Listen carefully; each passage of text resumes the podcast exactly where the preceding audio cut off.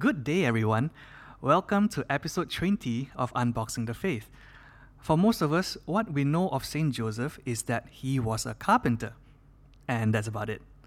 So, in this episode, we have Father Frederick Joseph to share with us about this wonderful saint because there is so much more about him that is awesome. Let us begin.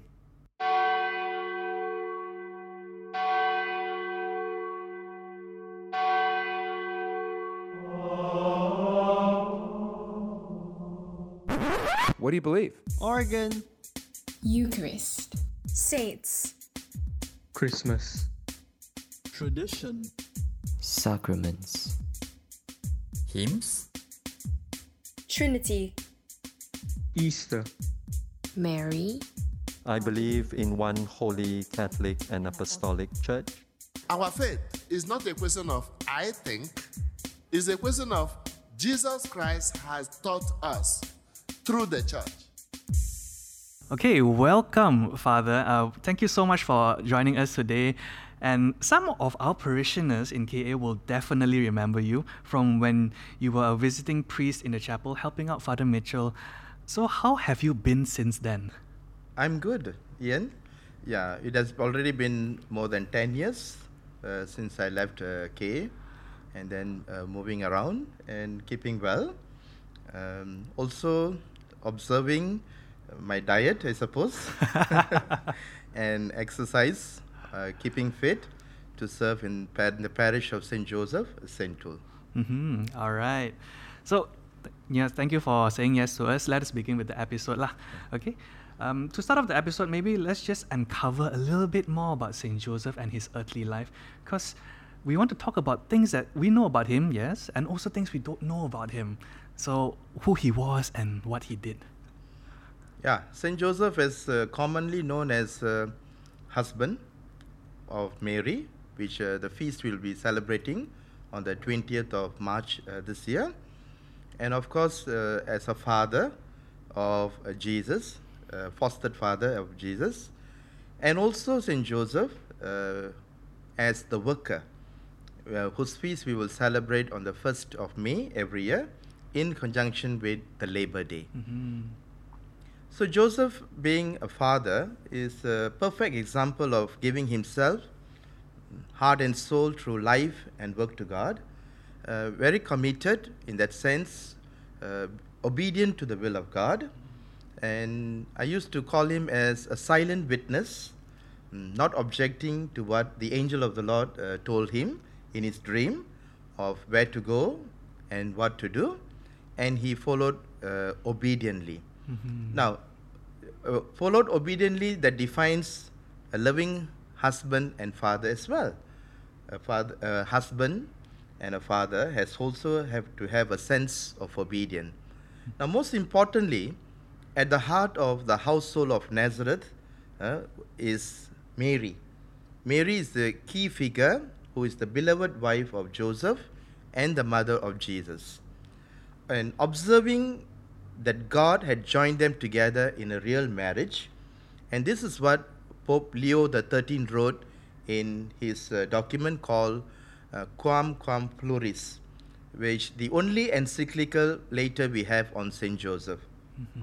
What he said was, uh, when God gave Joseph as a husband to the Virgin Mary, he gave them a companion in life, a witness to her maidenhood, a guardian of her honor, going back to Nazareth with Joseph, where teaches us what family life is. It is a sacred institution of the Creator and foundation for church and society.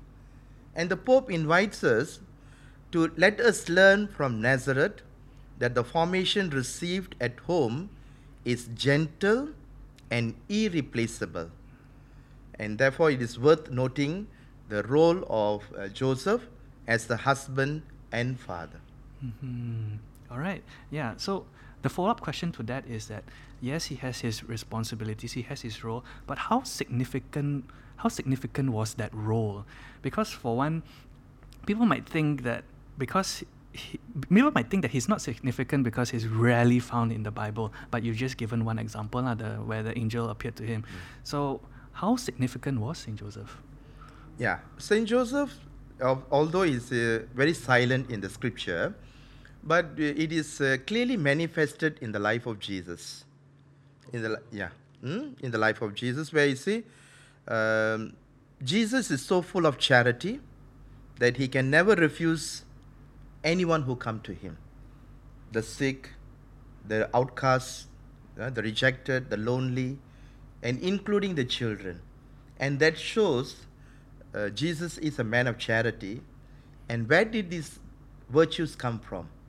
Definitely it is from Joseph and Mary, who's the father and mother of Jesus during the earthly life. Now, now apart from being the son of God, Jesus, now he definitely would have learned all these good virtues from Joseph and Mary as a human person. And that is why, as a husband, as a father, he has really clearly shown the love of God. Maybe what we say, the natural love mm, that God has uh, showing to the people. Remember the uh, Gospel of John that says, God is love and love is God, and clearly manifested in the life of Joseph, which uh, passed on to uh, Jesus, who was the Son of God. Mhm. So he's definitely significant lah. Definitely. Yeah. I'm sure he's definitely. okay, yeah. All right. So actually now we want to um, hit into the times where Saint Joseph was actually mentioned in the Bible, Mm. because I feel like when he's mentioned in the Bible, he's always with the Holy Family. yes. All right. Uh, so maybe Father, you can help share how Saint Joseph is a good model, as you mentioned, for an earthly father and a man of the house, so to speak. An earthly father, man of the house, I think it's more of obedient and responsibility. Okay. Now, along with obedient responsibility comes also the main important character of a human person to be a just and righteous person. Now, as we all know, in the litany of Saint Joseph, uh, Saint Joseph, a just man. Saint Joseph, the righteous man. And this is very clearly written in the tradition of the church of being a just man and a righteous man.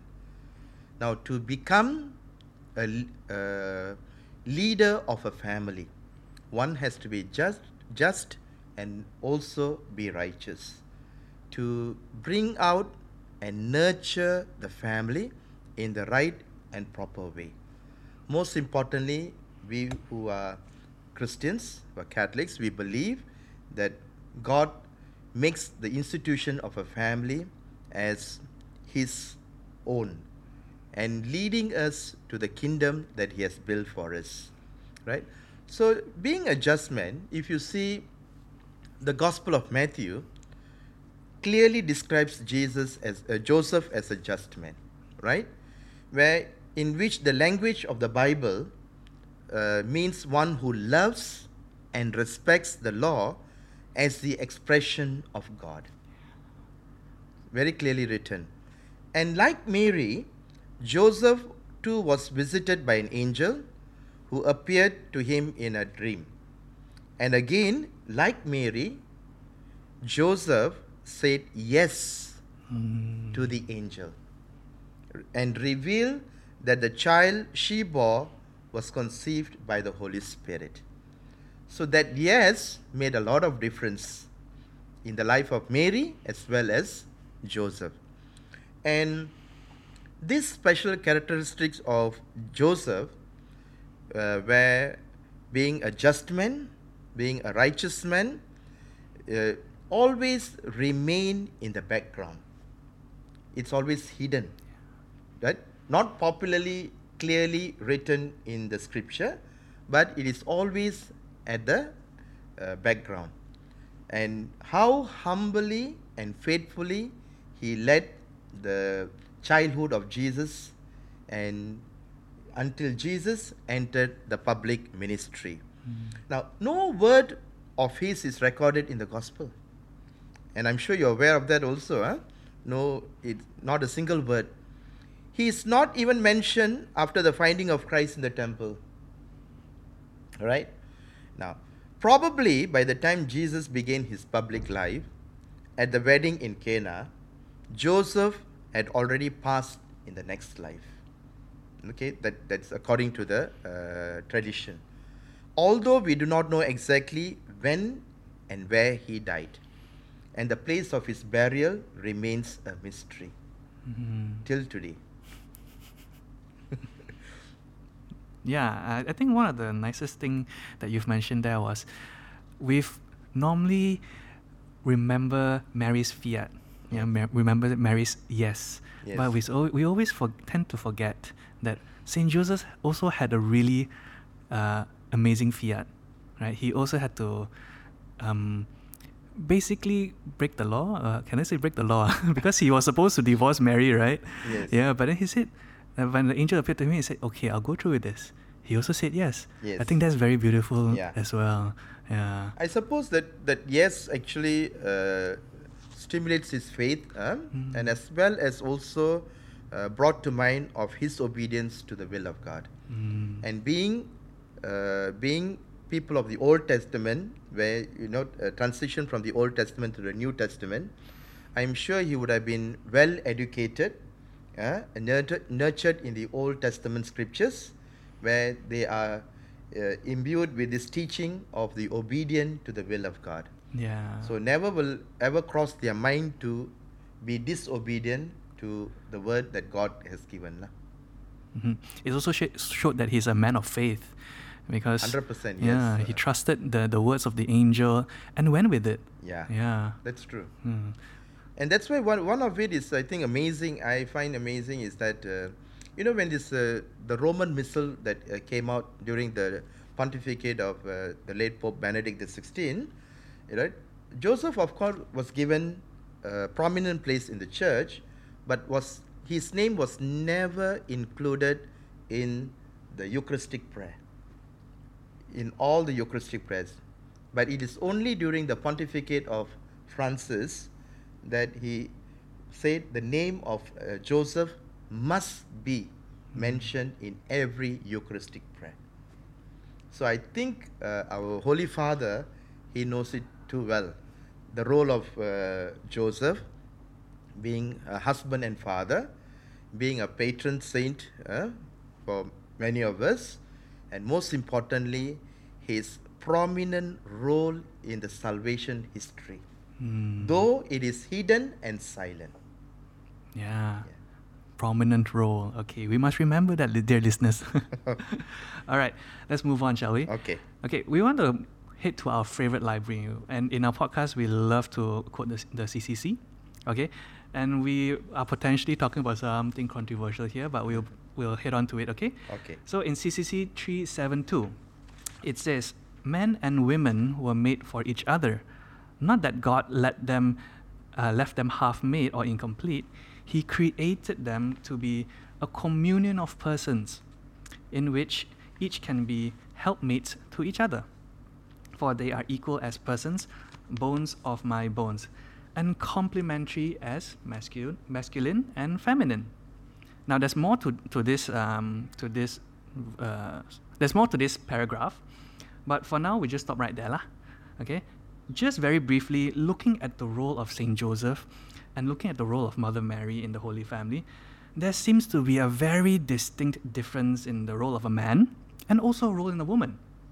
But unfortunately, it just seems like there's a slow phasing out of masculinity in the church. So, Father, I just want to ask you, what are your thoughts about the importance of having the, both the masculine figure and also the feminine figure in the building up of a church? It's interesting, Ian, that you asked me this question today because uh, today our parish just celebrated uh, International Women's Day. And uh, in my uh, part of the homily, I preached on how uh, to imagine a gender equal world, where a world of free of bias, uh, stereotypes, and discrimination, a world that's diverse, equitable, and inclusive where a world where difference is valued and celebrated, and together we can forge women's equality. Every man and woman who are married, they will definitely know when the wedding mass is celebrated, there is a nuptial blessing. Right? In the nuptial blessing is clearly written of how men to see women as his equal heir. Not as a slave, not as a second partner or an alternative partner, but as an equal heir to the life of God. And this, the church has always, in her wisdom, has emphasized equality between men and women. Too bad we have caught up in male chauvinistic society or male dominated uh, politics. But I suppose things are changing with uh, the women forging changes and uh, also making a difference in the society. Where I also said in the Mass today that, correct me if I'm wrong, that 80% who serve in the church are women compared to men. It is the 20% made up of men, and yet they are the prominent leaders, not the women, right? Now, if you see in the life of uh, Joseph, I think he very well respected women in all aspect, right? First, as you know that he wanted to let go of Mary, okay, because she was pregnant by the Holy Spirit, and two things maybe were running in his mind. One could be his own humiliation, which he could face from the society, or secondly, Mary could face humiliation from the society as the per Jewish custom that women who get pregnant without a man will be stoned to death. Right? So, both ways.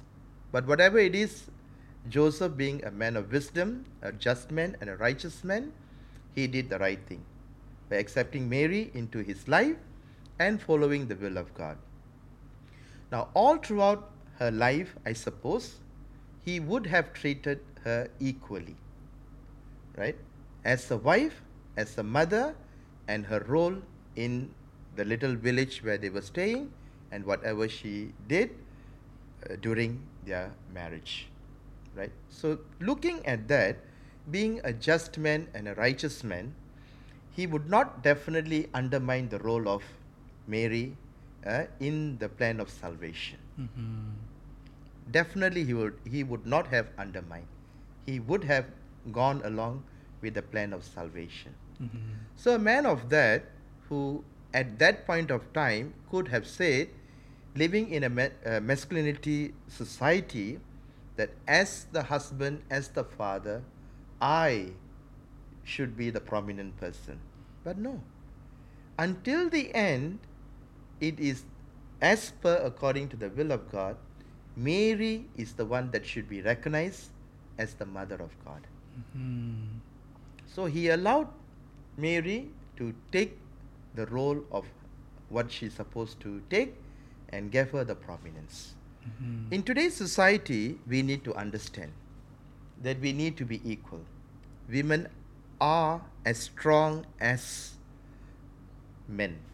So I was men- I was joking with them. I said I hope that Liverpool to set up women's team because I'm a fan of Liverpool, right? so in every you know women entering into football back in 60s or 50s it is a taboo right but today it is not women playing basketball uh, women were known to play netball and badminton yes but entering into football basketball all the sports that are supposed to be manly sports now women equally can participate including weightlifting. And what more? Today in the work uh, in the in whatever organizations uh, uh, corporate world women known to be much much better and brighter than men are in today's society i think my take on this is that we learn to respect we learn to honor and we learn how to live as equal in this world. Mm-hmm. If one wants to be a superior than the other, then the superiority will not reach anywhere. I, I think I have a very clear take on that. Yeah. okay.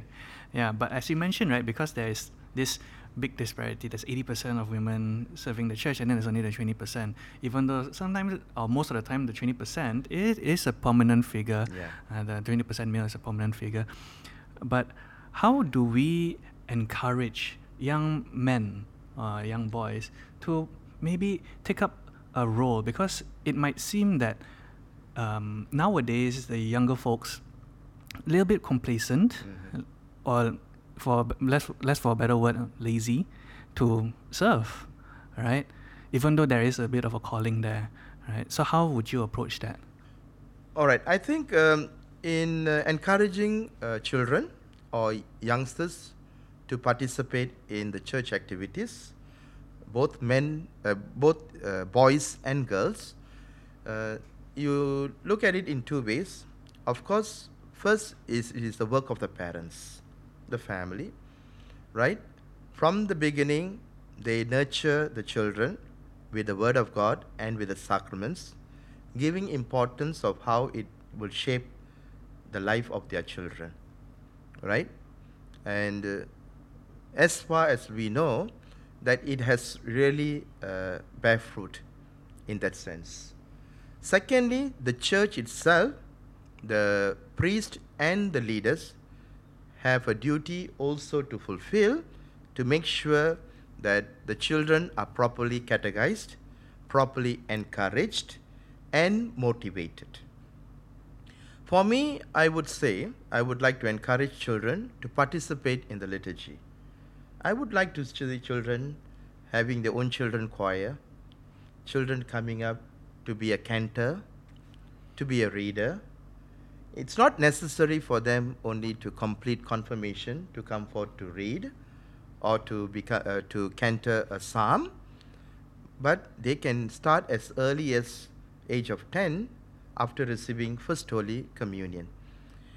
I have uh, children even at the age of seven and eight wanting, wanting to become a altar server, right?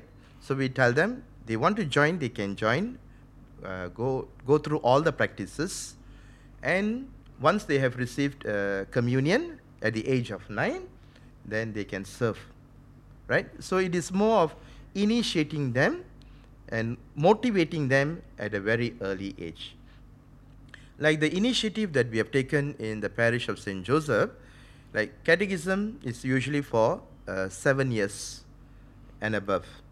So uh, I have initiated a catechism class, the nursery classes, as early as four years old. So we have set up a special room, just a play room with uh, three teachers uh, to teach them about uh, church songs, praise and worship songs, the Bible, and short, short skits and so forth. And very surprised today, uh, a mother came with a two and a half year old uh, child, and he was crying. So I asked him, Why are you crying? So the mother said he wants to go for catechism. then I said, So I asked the mother, Why? So what's the problem again? No, father is only four years old. I said, You go and tell the teacher, my son interested, two years, three years, four years, go. If the child is interested, never put a stop to it. If you put a stop to it, later you will know what will be the consequences. If the child is two and a half years old and wants to join his sisters who are already in the uh, nursery class, they are four and uh, five, go ahead. And he's so interested, move.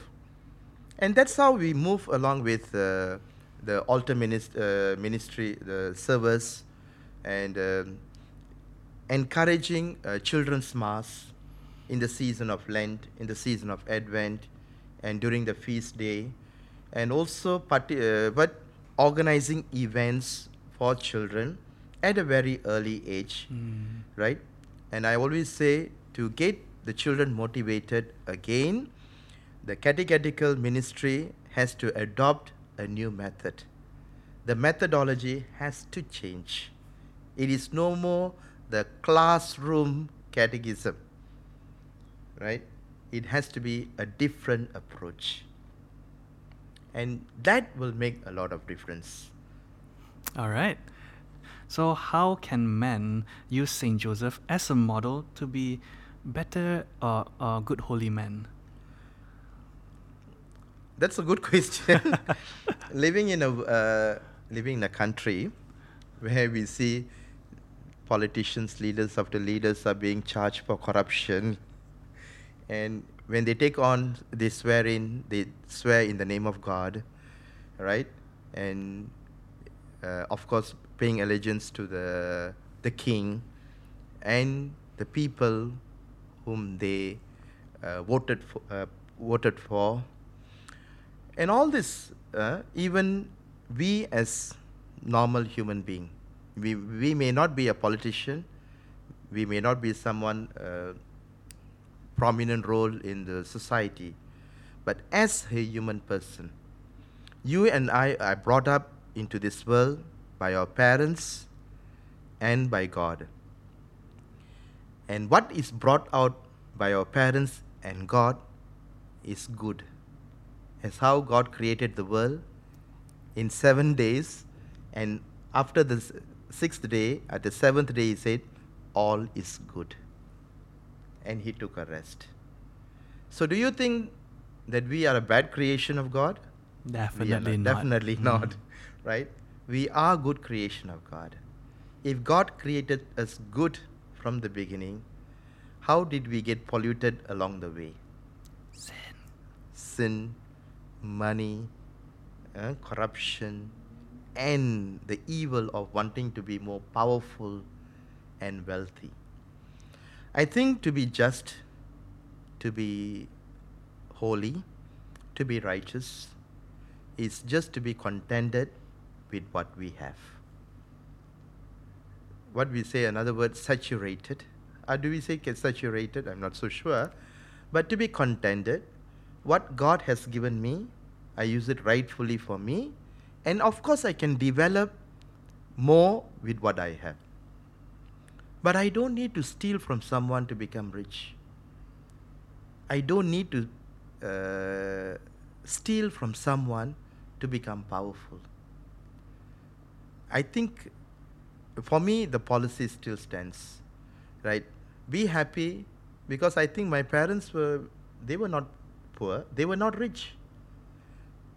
My father was the only breadwinner, and we had nine children, and yet he was a happy man.